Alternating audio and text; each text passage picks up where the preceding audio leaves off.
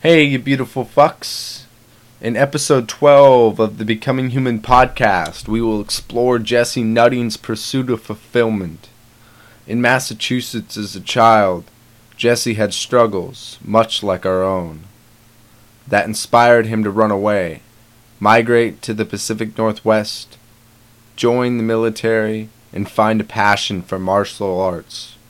Even further, passion for the feeling of fear. I'll step out of the way and let him tell his story, but before that, here's a song by the Living Arrows called I Am Not My Thoughts. Sometimes we get so caught up in our extrinsic value and forget to empty ourselves to the point of being beleaguered. It is emptiness in which we find freedom. Meditation has taught me that. And the song helps me remind it. Helps. Blah. Jesus. Can't speak worth shit today. This song helps me remind. Helps remind me of that. Tongue twister. Anyways, I hope you guys enjoyed the podcast. Uh, rate and review if you do, and share it. Thank you guys for listening.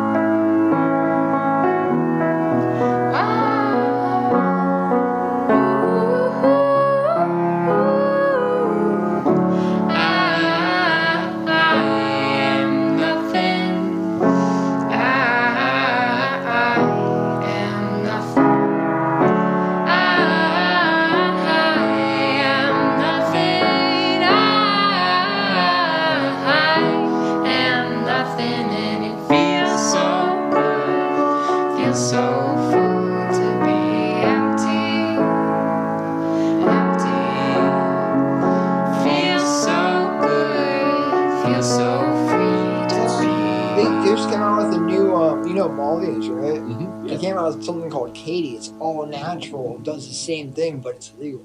Really? Yeah. See, and that interests me because you know what Molly's really good for? Do you, um, you know, like on a personal level, like for me, for instance, I got some heavy shit where uh, when I was a kid, you know, some shit happened. Like my dad, he'd get really mad at my brother and scream at my dad. And so when people get yell, like, not like, when people yell aggressively, I guess, a lot, I, I'd be uncomfortable. Because then I'd be reminded of that. So like, kind of, it's not So like high school sports and stuff, kind of. um, not like that. No? That stuff's fine, but like, I don't want to get in confrontation. I would avoid confrontation because well, I that's how you should do it anyway. No, yeah, exactly. but what's interesting is to be able to do psychotherapy with Molly and stuff because what they're doing now is they're showing that um, there's huge. So people who have like PTSD or any kind of trauma, um, they're able to basically bring that memory up and they they get high as fuck on Molly, and then a therapist would come in. I'm sure it'd be easy to know how to do this on your own, but therapists would come in and then they would work through whatever memory that was. But you know how you feel when you're on Molly. Yeah. So that feeling gets attached to that memory. So It- instead of trauma, It accelerates. I'd say it accelerates and multiplies Mm-hmm. your feeling. yeah, i i exactly. Like I, it, it intensifies it, overwhelming. Like, oh, oh, oh, Like uh, down south, um, donation only. Uh, they have ayahuasca camps. yeah, oh yeah, whoa, really? Yes. Damn. See, there's one in um Seattle where it's a church, and you can go Yeah. there by donate. Yeah, donation only. That that's I, exactly I want to go to that shit bad, and that's what I think is cool is that people aren't like. So Molly, in my opinion, originally, at least from where I'm from, Idaho especially, uh, when you bring that up, you're like, ah, partiers, ah, people throwing their life away. Ravers. yeah, exactly. and now people are coming to this understanding where even whether it's recreation or whether it's for like uh, you know psychotherapy, even if it's for both, then it, we're all just people. See, I'm a raver, so I mean, I'm That's what I mean. exactly. And there's um, I was watching a documentary where it's like I take my mom and dad to Burning Man, and obviously Burning Man's not really rape, but I'm taking my mom and dad to Burning Man this year. are you really? Oh my god! Fuck yeah! Well, my mom and her new husband, not really my dad. But Oh, yeah, I'm really? I'm taking them to Burning Man with me. What? Have they ever been? No. Oh, dude, have you been to Burning No. Man? I want, I'm going to Burning Man next year too. I think I'm taking my mom. I, yeah, Dude, we got Yes. hooked up there. fuck yeah, that's what I'm talking about, man. That's what I mean. It's like people who would have like uh, you know super buttoned down people are opening their perspective to this kind of thing because they're not just generalizing it as you know that shit for uh, for kids or adolescents or people who aren't going anywhere. Successful people use these things, and just because we use these things doesn't mean we're bad people. Mhm. You know, and that's what I've experienced with like acid. I've been taking a lot of mushrooms lately. Like I, um, I microdose acid regularly, and How I many was, mics do you use? Huh? um, I use an eighth. Mics, like how many mics? Like Well, I break up. I don't even know how many mics are in the tabs that I have, but um, yeah, that's what you have to know is how many mics are in a tab. That's, So- that's what I was asking. what I usually. I usually ha- like my tabs I usually have are 200 mics. Mhm. A normal tab usually only has about 120 to 140. So if I was breaking it up into eighths, then I'd be getting about twenty mics an eighth, roughly. Roughly, yeah. Yeah, and so about twenty mics, and that's where I think they said anywhere between um, twenty to fifty is the microdosing range. Do you have you ever had an experience with microdosing, or do you just take fucking I full doses? dude, uh, I had 200 mic shit last rave and I Mhm. did 11. Really, Oh. eleven hundred? No, no, 11 doses of the 200 mics. Whoa, fuck! So, How was that? Tell me about this. So about 20, 200 mics. Oh God, how was your experience? Like, So I got into the rave. Um, it was safe and sound. Yeah. I fucking I stringed some uh some I stringed hundred hits of acid to my leg. Oh shit. So I brought the acid into the rave to Mhm. sell it, of course. yeah, exactly. So I was selling it a few times, and then I fucking was like, okay, I'll do two doses right now. Fucking got two doses in. Fucking start kept selling it, and then I fucking did another a third dose to myself. hmm Um, and then everything started fucking kicking in. Um, I started peaking. Yeah. Like people, like a lot of people knew I had acid now, so everybody was coming up to me asking for it. I was like- Yeah. So I I was having trouble dosing people. No. one chick, I actually fucking gave her three doses when she bought one. She was Uh-huh. like, "Do I owe you 30 now?" I was like, "No, no, no, no, no. You owe me ten dollars for the dose I gave you, and you get two free fucking doses." Yeah. oh, crap. Like, yeah, that was the only time I messed up though. Every other one I got perfect. really? I just had to really concentrate on it. Like I, I was concentrating so hard to give this girl a dose. Yeah. And I had my phone in my other hand while dosing her. I fucking gave her one drop, dropped my phone. My phone went like three fucking stairs oh, down. Oh no! And then like fucking, I mean, it was so obvious. I fucking like strapped it up and like put it back away. Yeah. I get caught with it. Oh god, that would have been sketchy as hell. Oh, dude, do not do your own fucking. no. Yeah, and then after after the rave, I was I only did three doses at the rave. After the rave Yeah. was over, I went back to the hotel room. Oh gosh. so I started smoking some weed. Yeah. Fucking started doing some whippets, Uh huh. and somewhere in between that time, I did eight more fucking hits of acid. Oh I my was, I was having like I was staying with a couple of my friends. Yeah. and they were having their their friends were coming in. Like we were, it was just circling. Like a lot of people coming in and out, Mm-hmm. and everybody was all like, "Do you to get Molly?" And then they're all like, "He has acid if you want it." so I was like, ten dollars a hit. Yeah.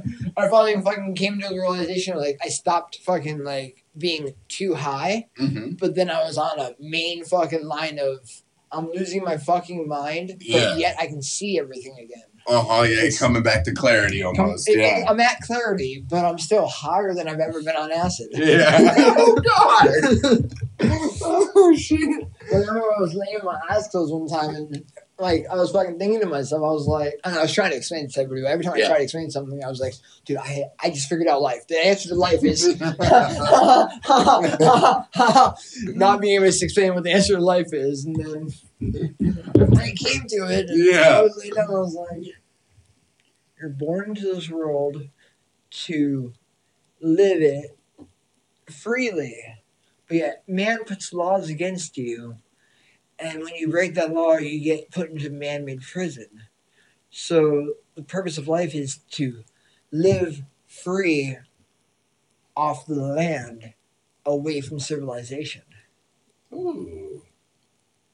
Because if you want to truly live, to truly live is to be free and to not listen to man, not revert Yeah. back to us like everybody. Like, Whoa. look at us. We're the reason why we can't handle weather and stuff is because we Mhm. live indoors with heat and everything. Yeah. Like, cavemen used to freaking live in caves because it shelters you and that Mhm. keeps you from rain and everything.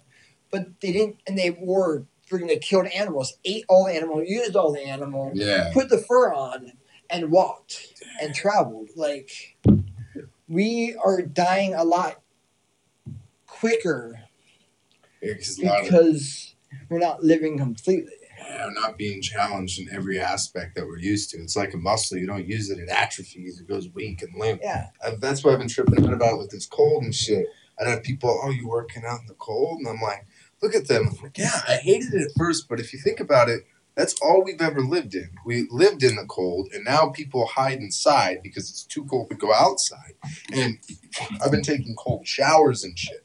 And I found out that this might seem naive or kind of ridiculous. It took me this long to figure it out or something. But uh, discomfort is relative. So I used to shiver really bad when I would go outside. Now I could walk outside and not being, um, not trying to brag or anything. It's just interesting to me. I can go outside with a short sleeve shirt for hours right now.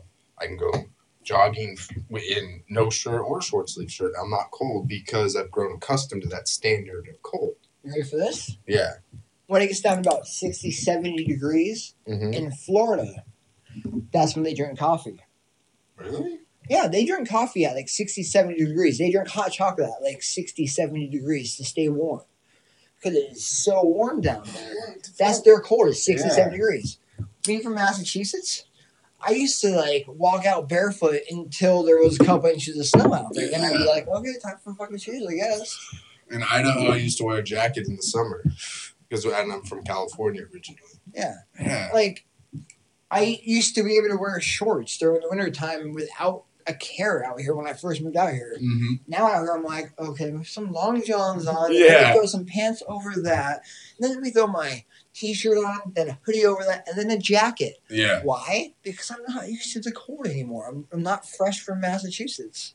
It's incredible how adaptable we are in a lot of ways. At the same time, though, No, we're anti-adaptable. That's what it really is. as in, yeah, where our older ways kind of still manifest throughout our entire life. Yeah, Yeah. it's we can't adapt to the world because we're so sheltered. I agree. and the trying to change our outside world instead of trying to change inside and how we deal with how we process everything i think is a fundamental flaw because it'll always it'll hurt us in the end. Like and this is to even just go into something completely tangential or like off fucking topic. Uh, if you look at feminism and how like new york just passed a law where um, the city of new york um, if you use the incorrect pronoun so if let's say you got you got pussy now you're a woman but you know you're making your transition. I called you a him without asking you what pronoun you preferred you can sue me for like $250000 and i go to jail and um, but so what i'm saying is is that we're creating laws trying to change the outside world but in the end it's all about how we process things because the outside world's always changing is uncontrollable but in here You really want to know what I think it is? Huh. I think it's we're getting weak.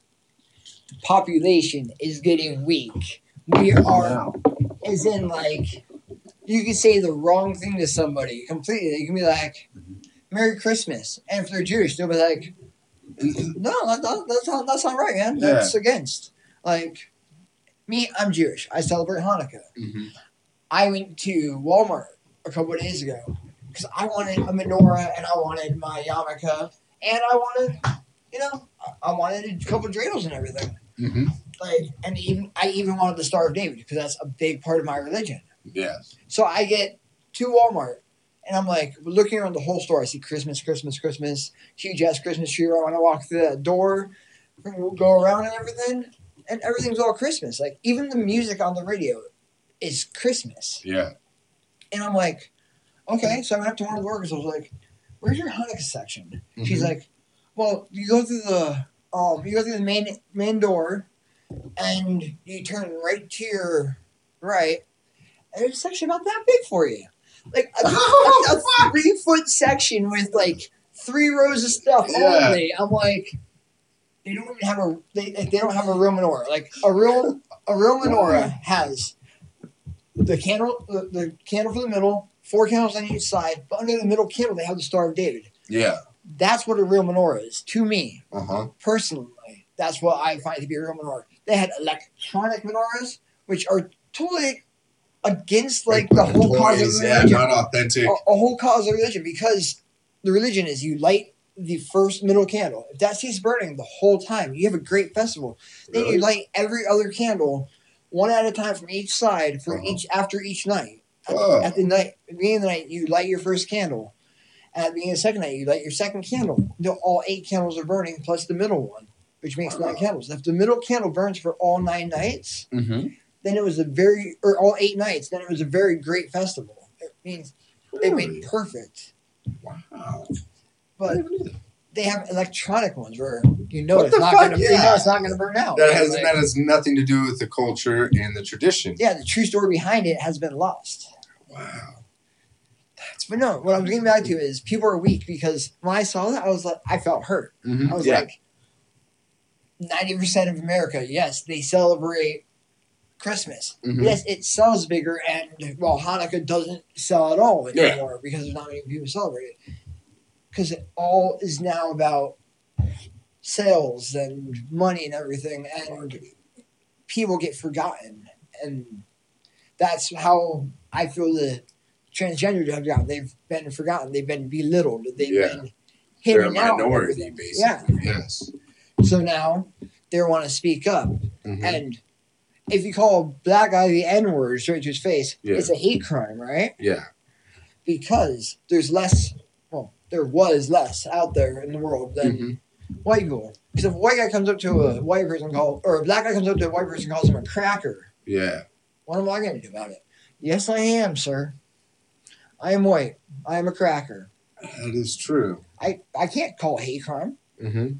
I mean, I can call it, but it, nothing's gonna happen taken. there's no legal action yeah exactly like comes back to feminism has gotten way too strong Mhm. because I was um I said something I shouldn't have to my baby mama yeah in front of my daughter, even though my daughter can't speak yet. yeah exactly I said something wrong in front of the, my baby mama. mm-hmm. She hit me. yeah I walked away, walked out the door, got in my car, left the house. then dialed 911 Mm-hmm. and was like, I was hit by my baby mama. This is her name. This is what she, who she is and everything. Mm-hmm. They go over there. They question her. And then they stay there for three hours to make sure I wouldn't come back and do something to her. Wait, what? I became the bad guy in What? this situation. You're the one who contacted them? I'm the one that contacted them. I was the one that was hit. I was the one that left the scene right when I got hit. I did not retaliate at all. I didn't even say a single word. I turned around, called them, left the scene, called them. What? That's fucked. He stayed there for three hours, and then the sheriff told her afterwards, "You should get a no contact order against him and file a parenting plan so you can get full custody of your daughter." You called them? I called them for them to tell her that. Now, because she's paying child support and has to go to court for custody. Wow. There you go. Give her an idea, and she runs with it. Yeah, that's wow. And it's just the way that they treat men in, in any parenting role or relationship role, the assumptions are fucked in most cases. I've, Oh, yeah. I've dealt with it a lot. It's Washington, feminism is beyond in Washington. Gay rights is Mhm. beyond in Washington. Now, guess who the minorities are? yeah. The straight white male becomes the minority and becomes the weak power because they were so strong for so long. Yeah, I think that their um, the representation of their voice does become a minority because you even have other people who are like uh, would be men, for instance, uh, who are feminists, saying that I will do you know anything, bend over backwards for a woman, and I will also martyr myself or sacrifice myself for a woman, not physically, obviously, but like socially, metaphorically. Uh, what do you call it? The yeah.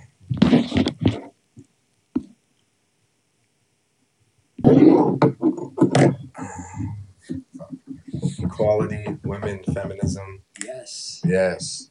Uh, yeah. So um, Well, I, what I think is a problem is that when you have one group who is trying to empower, it's not a bad thing to try to empower yourself as a group or even as an individual, but when you only empower yourself, you go put another one down. Yeah, exactly. You're not you're not doing this in unison.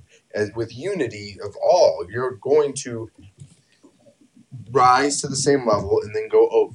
Because that's how that works. It's a power struggle. It's Yeah. you know group on group. We like to form teams. There's no 50-50. Yeah, exactly. Unless you try to, unless that was what your protests were and what your everything was about was, you know, we all need to be equal instead of women are men are horrible. Fuck them. Well, it started out with the Sprite. women that really felt like, hey, I'm a lot lower than he is. Like back when, just like when black people started their march for equality, hmm they were looking to be equal and not be belittled by them. Yeah.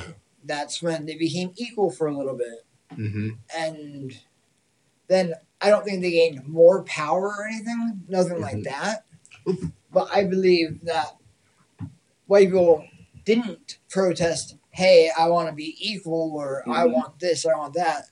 They didn't speak up at all, so they went downhill. Yeah. Because somebody, when somebody's voice gets louder than somebody else's, the other person that's quieter hmm gets overlooked. Yeah. Exactly. You become the underdog or the minority, vocally, anyways. And I think like the only distinction that I would make though is at the very least back from what I'm aware of in that whole the movement for uh, racial equality, that they were trying to go more of a peaceful approach. Not I don't even mean it in the terms of violence, but like accepting, as in we just want to be, we just want to have everything you have, as Yeah. opposed to where women uh, in Well, I some mean, groups, Like I yeah, said, I think the first group of them hmm wanted that. yeah, And then the next group that came in there were like, mhm. hey, I know we're women. I know we have almost the same amount of rights now, yeah, but you know, we still got this, this, and this. hmm And then those became equal. And then more, the different women came back in there and were like, now we want more power. Yeah, exactly. And I think that it can be damaging if we're not careful. Because, like what you were saying about your resilience and um, with cold, and even when you saw like the Hanukkah stuff, it, it upset you. you realize you could do things about it. Um, but you have the locus of control or the security within your own self and confidence in yourself. No one's trying to hurt you. It's just shitty, and you deal with that. Um, I think that that's far more crucial and critical to develop that on an individual level than creating legislation where you just sue Walmart and that's what we do. You know what I mean? We Yeah. sue and we imprison Get you happy. for crossing the lines. And yeah, and in prison too, because I think what that happens is you're constricting people. Because it goes back to what you were saying about like uh, nigger, for instance. The that word has power because it's a word, it's a taboo word. If everyone so like fuck, for instance, if my son said fuck, my fucking toy broke in half, I wouldn't take offense to those words because it's not offensive words. It's just he's talking about his toy. But if he says "fuck you, dad," you motherfucker, I would be really offended, and those words would really hurt me. But we use them all the time. They don't have power. But if I said "nigger" to someone who is black, that's a very powerful word, and I could use that to hurt them because it is a taboo word. It's something we don't speak of. That's so when I use it, it's like, whoa, man, and then now you're in this awkward racial situation. Yeah. And so I think doing that even with more, because they want people to say, if you want to be called they, then I have to address you by they. If I say he or she, that's illegal. And that's just in the state or the city of New York and in Canada now. And I think that's dangerous as we keep going on. And what Yeah. you're talking about with this internal control, I think it's important to kind of develop that. Yeah. And then uh, also, was curious too. How'd you get into martial arts? Um, I was after I got out of the army. Mhm. I enjoyed doing the combatives in the army, Yeah. and really I did infantry, so I really had no learning experience except for hey, I know how to shoot a gun now, and I know Yeah. how to kill people. You were infantry? Yes. Oh, what? So I was like, okay, well, I learned combatives and I learned how to defend myself. So I started teaching a few kids around my neighborhood how to do arm bars and little things like that. Stuff I learned Yeah. from the infantry. Mhm. And then um, I was walking by Matt's gym one day in Live MMA in Burlington. I was walking by there and I walked in to see what it was.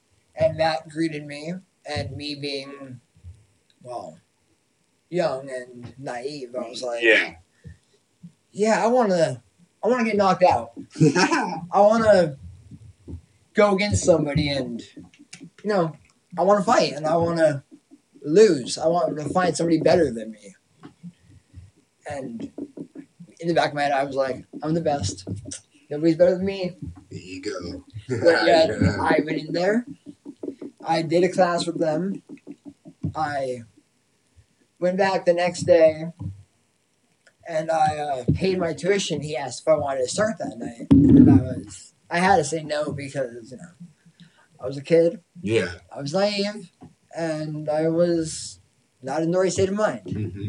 So I was like, hey, I'll come back on Monday. Can you start it then? So I started Monday in November. I think it was the 12th in 2012. 11, 12, 12. I think. This is the day I started. 11, 12, 12? Um, and, and exactly one month after that, I had my first fight. I trained every day. One month after signing up for that gym, I had my first fight. I went out there. I did what Matt said: take my angles, throw my jab. Take my angle, throw my jab. Well, I took my angle, I threw my jab a couple times. I hit him every time. I can't block one hit. So I went for his neck, grabbed it, tried to do a guillotine Mm-hmm. he picked I threw my legs over him, he picked me up and slammed me because I didn't know what I was doing. Yeah. And then I scrambled up, tried to throw him up a triangle.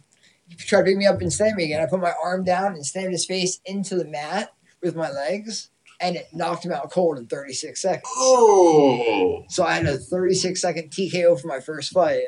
damn. And after that day, I was like, I'm in it for, for the long shot. Yeah. I'm going to stay in this forever. And four years later, hmm I'm still doing it. Same gym. I was I went nine and eight as an amateur, had a lot of amateur fights, and I was like, okay, so I came I became a pro and I'm one and two as a pro right now. Yeah. Oh my gosh, man, that's that's fucking crazy. And like, what attracts? What do you like so much about being in the cage? Getting hit. Getting hit, really? Getting hit. Oh, why getting hit? I'm curious. Because you don't know if you can fight until you've been hit. Yeah. Not when you hit somebody, because anybody can hit anybody. hmm But when you get hit and you can take that hit, that's when you know you can fight. So getting hit is my favorite part of being in the cage. That's why I know I'm in a fight. Holy shit! I see what you're saying. Damn. That's one thing too is getting over that fear of getting hit, and your your body's natural tendency to just kind of swell up as opposed to stay alert and then Fight or flight. Exactly. And trying to overcome that, dude. That's fucking. I love. I love it. It's a lot of fun. Yeah. It's like a practice because there's no end to it in a lot of ways. Yeah. And yeah, it's fucking cool. And then, what do you call it? When. What did it take for you to go professional, from amateur to professional? Dedication hmm and time and showing that I wanted it. Like around like my 14th, 15th fight, hmm I stopped making weight. Like I'd be like a couple pounds over than what I should have been, which wasn't cool at all. Showed disrespect to my opponent pretty much. Like, Yeah. hey, I didn't get down to 155. I'm 160. You still want to take this? Like it was amateur shows. Anybody wanted to fight me, I'd fight anybody. Mhm. So they usually took it, and then I I took a few fights way outside my range. I was 174 once, and I fought at 185 against Oh. a guy that was cutting down from 200. Jesus. He he knocked me out in 30 seconds. Oh, God. Whatever. Like I was like, hey, experience. Let me keep going in here. Let me keep showing that I'm not afraid. Yeah. Anywhere, anytime, any weight, no matter what. Damn. Damn. But then when you put that time in, though, it's ultimately the place where you learn the most, too, is when you are in the cage. So like my last two amateur fights, I made weight both fights. Mhm. and one I came out with a it was a Muay Thai fight, and the guy hit me in the ribs super hard, Oh, shit. like with a knee, and I collapsed and couldn't breathe. I'm pretty sure he didn't hit my he didn't hit my rib. He hit my like liver. I think it was yeah, it was a nice liver shot. So I came down and I could not get up after ten seconds. Oh, But I made weight. I showed I wasn't scared. I went in there and I fought. yeah. then my last fight completely, I made 155 no problem. I went in and I fought in up in Lummi again, where my first fight was. hmm And I was like, okay, I'm undefeated here. Let me do my next fight up here. So I did my next fight up there, my last amateur fight, and I went out there against one of their guys, Wayne Ohms, and I we stuck it to each other the first round. I felt I was getting in and out better than him. I had my reach on him and everything, showing kicks, and then um, in the second or in the first, yeah, at the end of the first round, I got him really good, and he started like running back, so I knew I hurt him. Yeah. So I kept running in on him, gave him the one twos, Ooh. and then um he he was dazed when he hit when when I hit him again, and he was against the cage. He was dazed, so he was going down a little bit. So I grabbed his neck, and I brought it back for a standing guillotine, Yeah. and he wasn't tapping. So I put my legs around his legs and brought him down to the ground Mhm. and started just choking him out. And he started tapping, and it was like two seconds after the first round. Really? Oh shit! Damn. And what do you usually end with? Uh, finish or submissions or knockouts? Guillotines. guillotines. Guillotines is Yeah. where I always finish the fight. Yeah. That's what was my favorite was guillotines at first. Once I got just the hang of it, I'd take everyone's back. It was yeah. And do you prefer um, striking or do you prefer to be on the ground? Just for the sake of enjoyment. I enjoy war. War. I enjoy standing and just swinging back and forth as hard as we can Uh-huh. until someone either gets dazed or falls to the ground.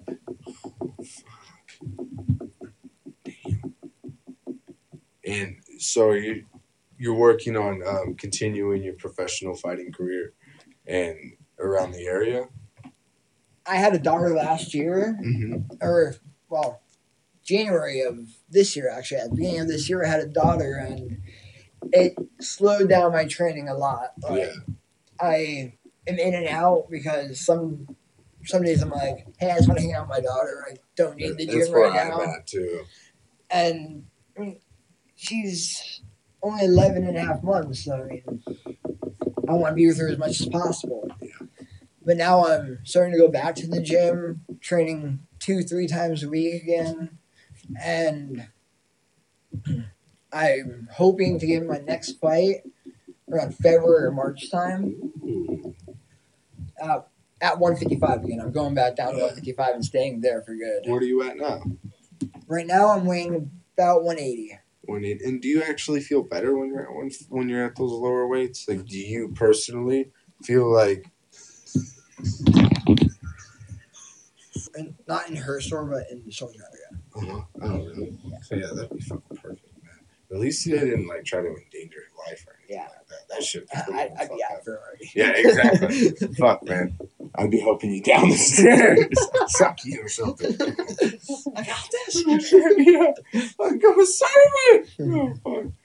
Um, anyway, the so with your fighting and stuff, what's your what, what would be next? So work on your professional fighting, and do you have to get to a certain place and try to go to other promoters or something? Like I don't, I've never understood how one goes from like local and like You gotta be seen. You gotta be known. You gotta. like scouts You're or something. Yeah, like somebody's like, "Oh, dude, he did a really sick kick knockout." Like, I really like that. He had control in the cage the whole time he fought. I think he'd be really good for says promotion here. Mhm. Or if your coach and you can like fill out like a something online, like if like another place is looking for fighters, like um UFC has the TUF tryouts. You go out there, you and your coach fly out there, you try out for the UFC.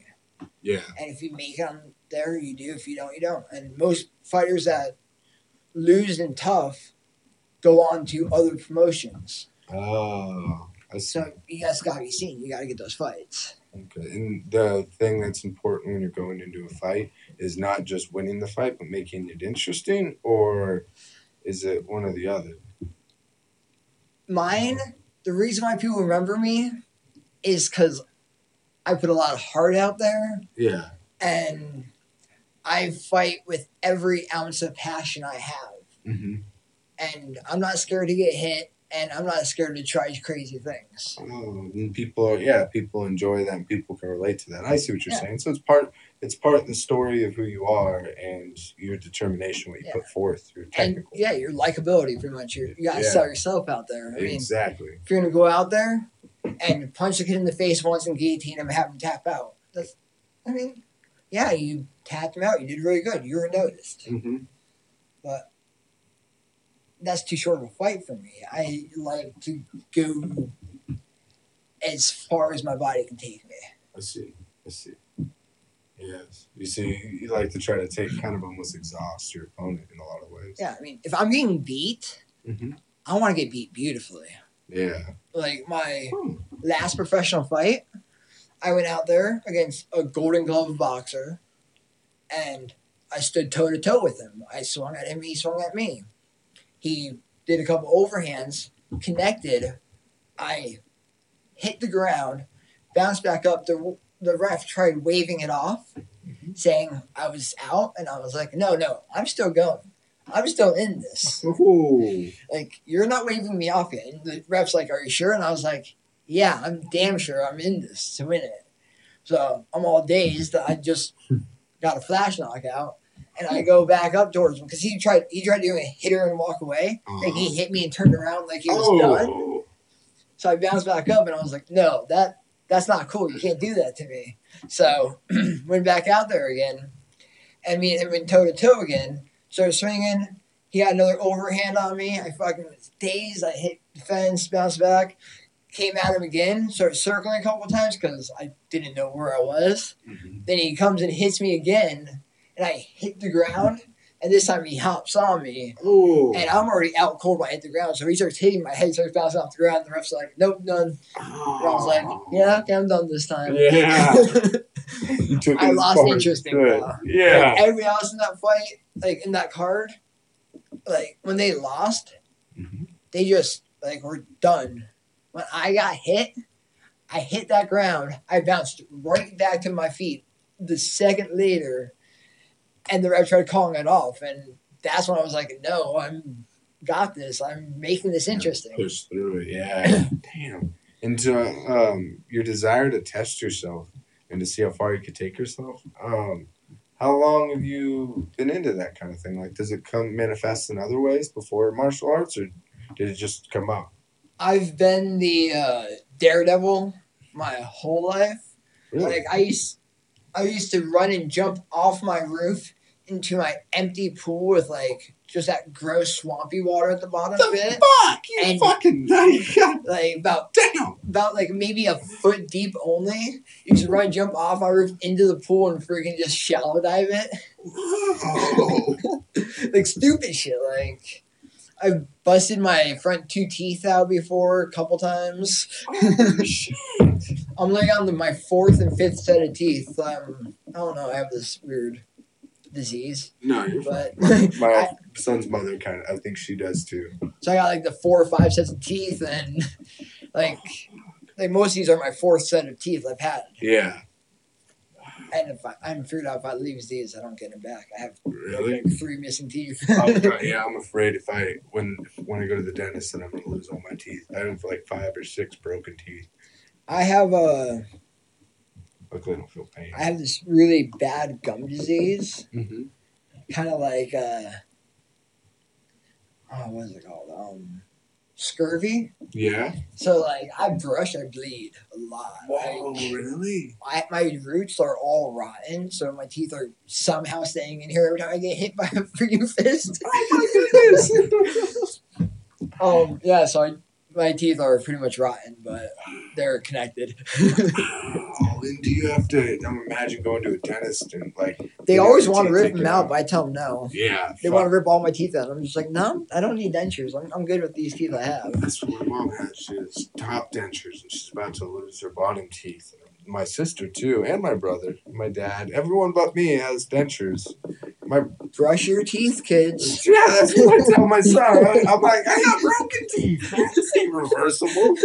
Man, They don't grow back. yeah, they ain't got wizardry yet. Damn it. Uh, Fuck. It's and um, what do you call it? So growing up, you grew up in Michigan. You said Massachusetts. And what brought you from Massachusetts over here? That's uh, quite the move. When I was 15, my grandmother died, Mm-hmm. and I was bounced in foster homes. Oh yeah. And then when I turned 18, I kind of ran away a few months before I turned 18, Uh-huh. and I was living on the streets for a little bit. And then um, two days before I turned 18, an officer picked me up and was like, hey, you're on a runaway list. And yeah, and then I was just, well, I was like 17 at, or 17 at the time, and it was March 17th. Um, and St. Patrick's Day. St. Patrick's Day, actually. Um, cop picked me up, and then the next day, I went down to uh, the DS or DCS, D- DHS, yeah, DHS, yeah, Department of Child Care, yeah, DCS. I don't know. Yeah, that, it's some weird shit here, but yeah, And had It's for- some name. for children, state sponsorship. Yeah. it had some name. Okay, so um,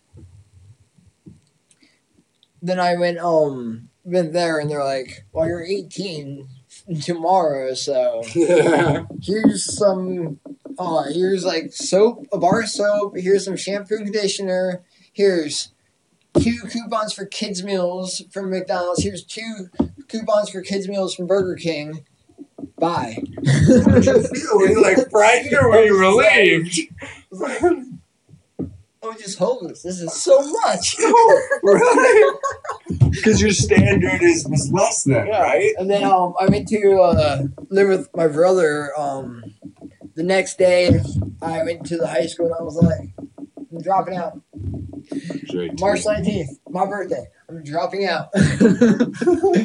so um, then uh, when I dropped out, my I went and got all my stuff. My brother, my brother went to get all my stuff from uh, their their facility where all my stuff was. Cause I left in the foster home when I left, Uh huh.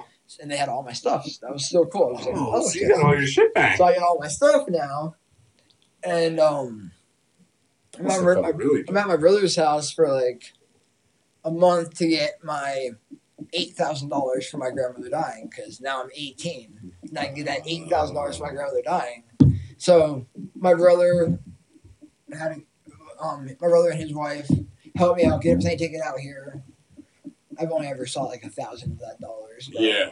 I don't care. My brother can have the other seven thousand for I know. What do you mean? being cool with me. Exactly. So I, I come over here. where you are. Yeah, I so I come over here, get that thousand dollars, um, fly out to Washington State for to live with my mom because my mom was out here. Uh-huh. couple months in, I signed up for Job Corps in Sedro-Woolley. Oh, really? Yeah, Oh, wow. so I um, went to Fuck Job yeah, Corps in. Sedro-Woolley. Um, did that for two years, graduated Was it. it? Did you enjoy it there? Did it like? act- Did it get you motivated to uh, branch out into different shit, or was it Um, like? Did you dislike it? A month into it, I had my GED and I had my permit. Two months into it, I had my driver's license already, and um, I was taking cement masonry and going to high school because I still wanted to do high school. I, mean, I passed my GED with flying colors, so it gave me a couple credits. Really? Yeah, um, and then I did um, high school there for um, I was in job corps for two years. Graduated at cement masonry, and graduated high school in job corps. And um, like a month before I graduated job corps, I signed up to go to the army. Yeah. Well, what inspired you to do that? Shit. I was in job corps. I, they were coming and saying cool things. Ah, oh, dude, that's they wouldn't let one of our guys that I work with leave when he was working, like fixing a window there, until he'd sign up for the Air Force. It was like, what the fuck, man? But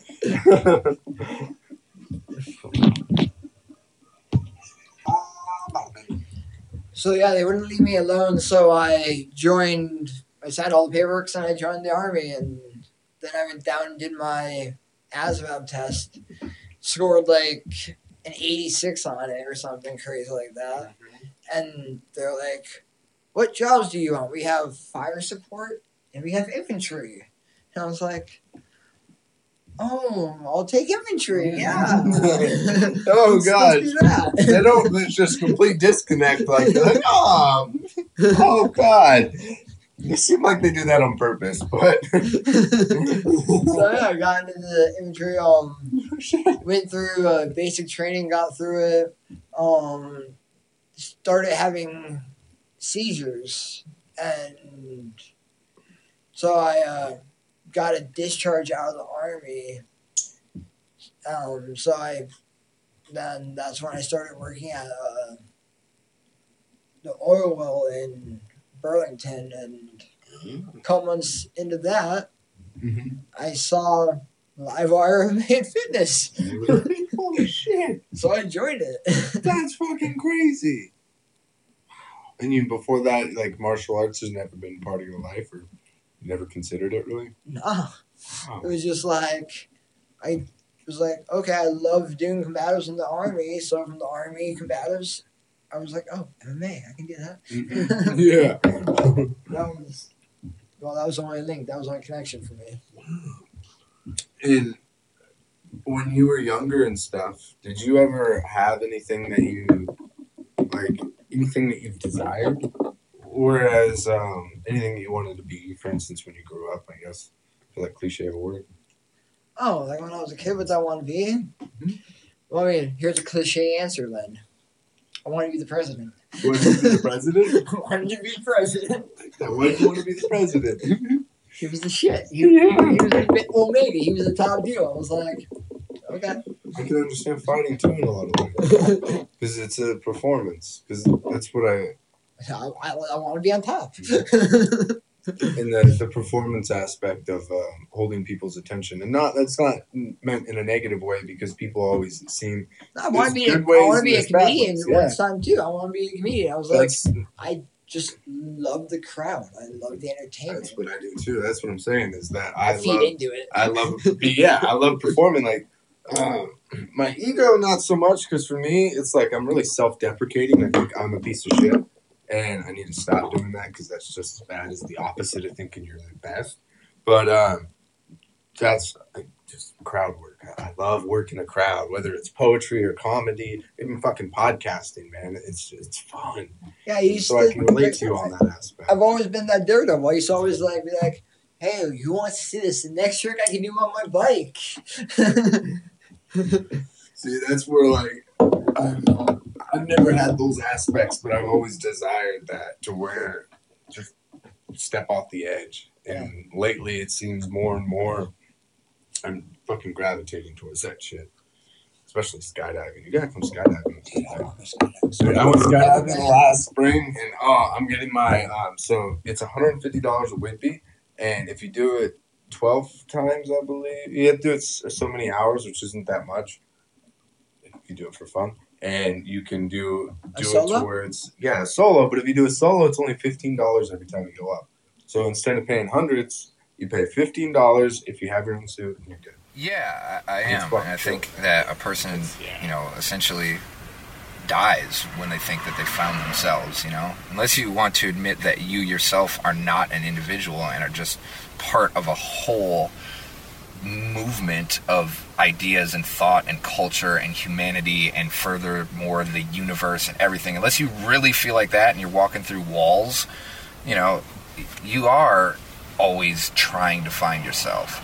And it's usually a person who believes that they've found the answer, found the end, that there actually is a psychological end.